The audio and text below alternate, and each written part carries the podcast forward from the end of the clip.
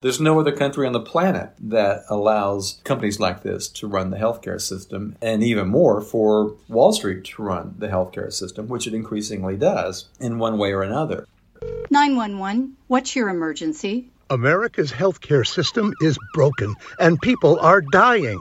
Welcome to Code WACK, where we shine a light on America's callous healthcare system, how it hurts us, and what we can do about it. I'm your host, Brenda Gazzar.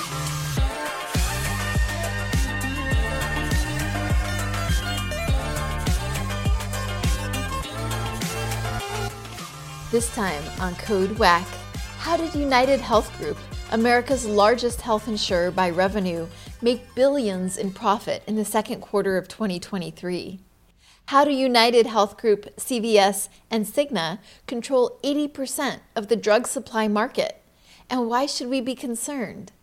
To find out, we spoke to Wendell Potter, a former health insurance industry executive turned whistleblower the New York Times bestselling author of Deadly Spin, and the president of the Center for Health and Democracy. Welcome back to Code WACK, Wendell. Thank you, Brenda. It's good to be back. It's great to see you again. For those who don't know you, tell us briefly about your journey from former communications executive for the healthcare insurer Cigna to whistleblower who testified before Congress. What caused you to do an about face on the health insurance industry? You know, I was disillusioned with what I was doing for a living. I was able, when I was at Cigna, to be in a position that gave me great visibility into how companies like that get their money and what they do with it. And in particular, I saw just how beholden the executives of the company are to Wall Street financial analysts and shareholders.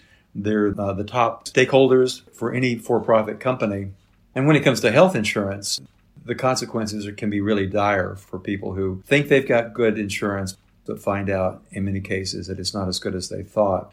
I became concerned about the industry strategy of moving every one of us into high deductible plan. I was expected to be a cheerleader for that. I went along with that for a while, but I knew that that was going to be a big burden for a lot of families. And I saw what was happening in terms of these companies being much more aggressive in terms of denying requests for procedures. There's something called prior authorization that results in so many people not getting the care that they need because somebody at an insurance company says, no, we're not going to cover that, even though the doctors say it's medically necessary.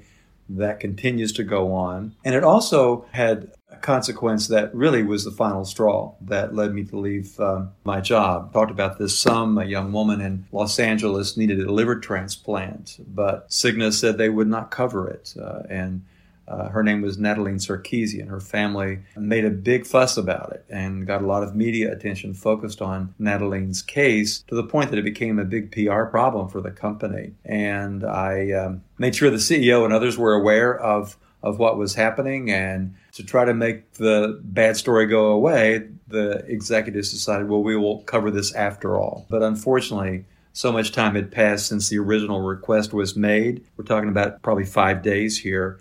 Natalie got sicker, and five hours after Cigna reversed that prior authorization denial, Natalie died, and she was just 17. So tragic.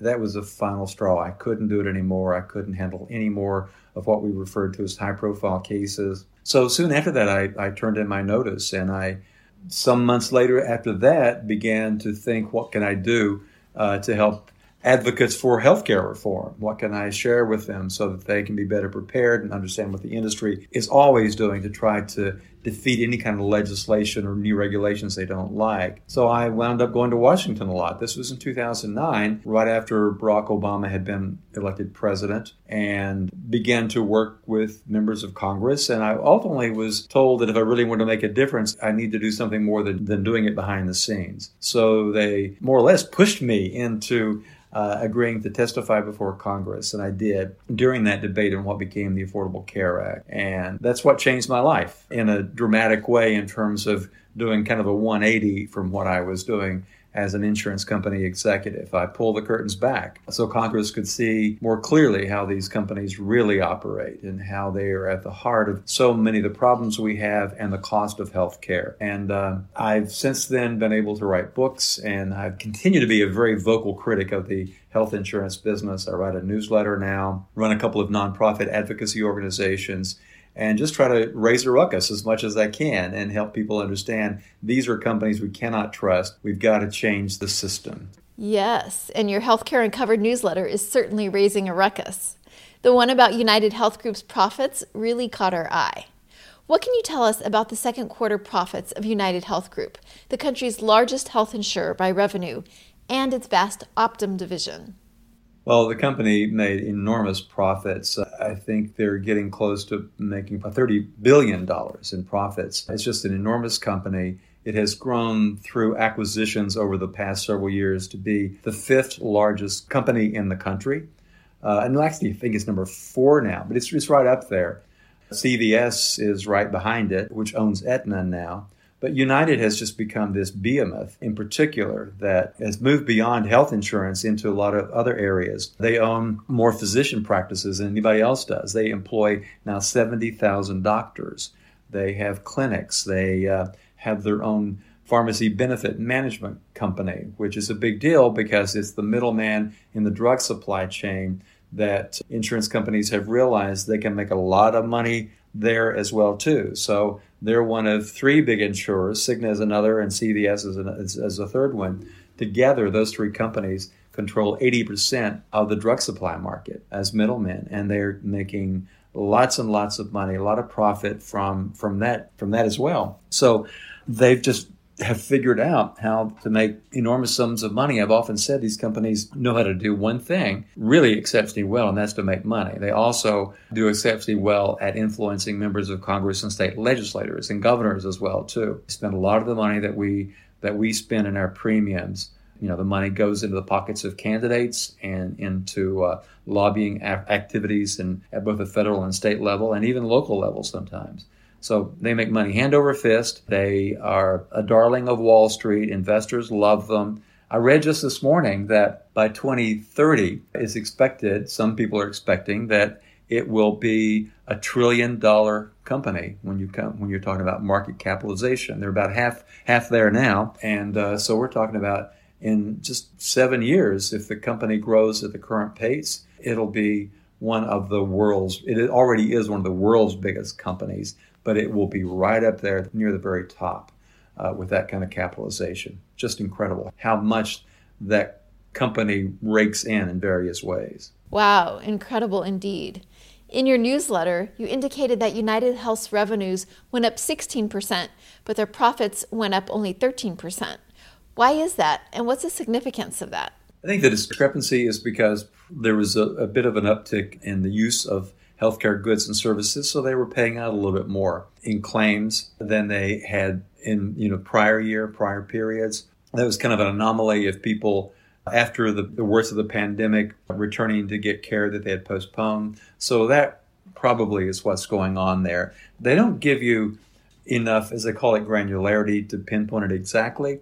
But more than likely, that's what it was because you're seeing most of these companies are showing in one way or another that they had spent a little bit more than they had the year before. Wall Street was anticipating this, and they were perfectly fine that the profits were not quite as much when we are talking about growth as revenue. But they, Wall Street was very happy with United's numbers. Got it. In a more recent post, you highlighted a different story about how Cigna suddenly lost 4% of their value in one day, yet they too reported higher revenues. Why the difference? Well, I think for Cigna's, uh, and it goes back to spending on, on medical care. It's referred to as the medical loss ratio, and that is the medical loss ratio is a measure of the percentage of premiums that big insurance companies pay out in claims. And the Affordable Care Act, or Obamacare, had a provision that requires these companies to spend at least 80% of what we pay in premiums on our care, 80 to 85%. So in some cases, it's 85%. Cigna's medical loss ratio rose a little bit, which meant that they also paid a bit more for care than they had before.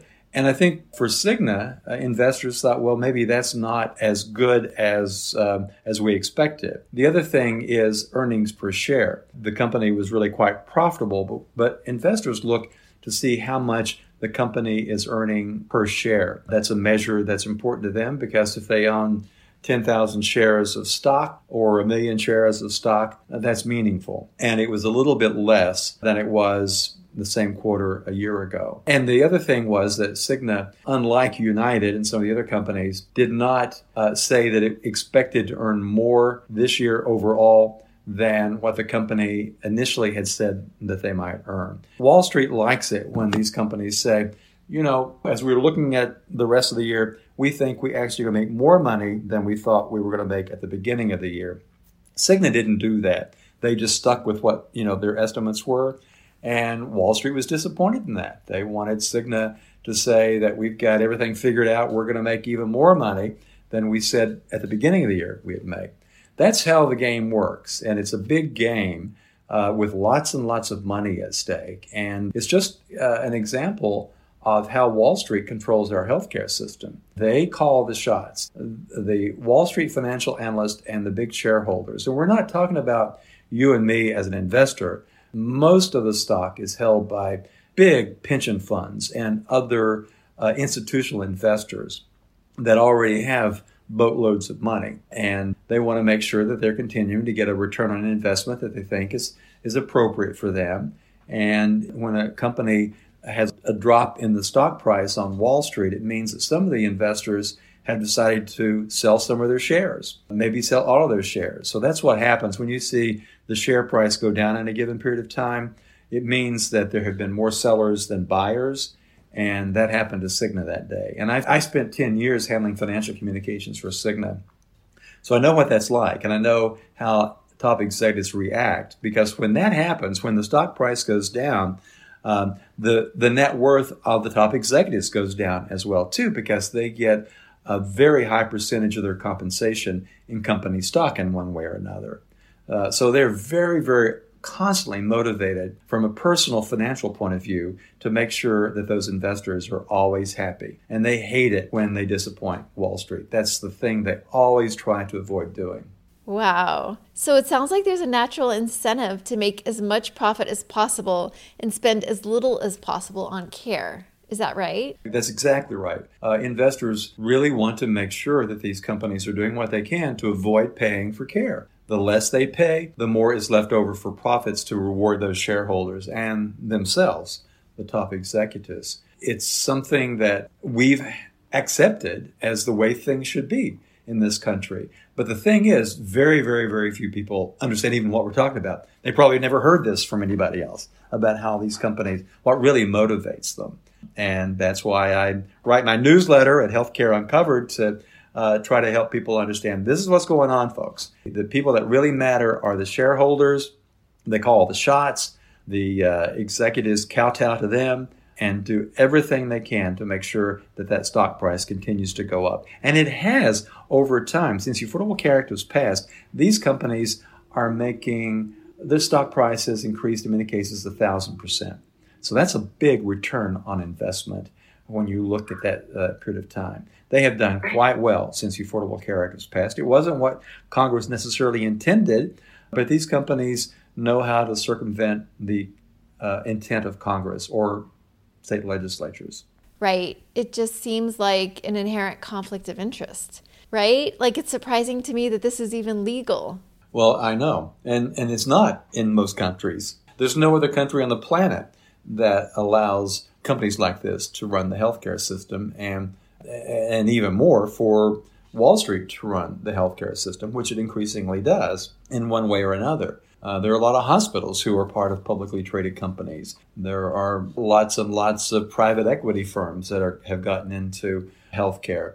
It's all about the money in our system. Uh, that's not the way it is in most other countries, certainly not the most developed countries. Right. Lucky us. Lucky us.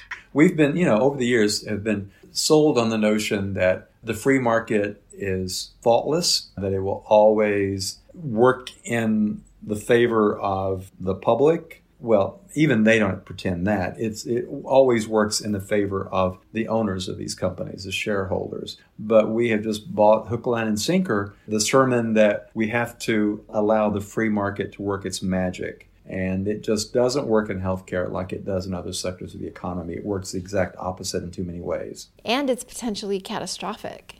Oh, absolutely. It's catastrophic for so many families, so many individuals in this country who have insurance. We have 100 million people in this country who have medical debt, but we only have only 30 million people who don't have health insurance. But what that means is that those other 70 million have health insurance. But because of the way these insurance companies have structured their policies in recent years, they had to spend a ton of money out of their own pockets before that coverage kicks in in out of pocket cost, as we were talking about earlier. And uh, these companies have made uh, great use of what's referred to as prior authorization to refuse to cover care that is medically necessary.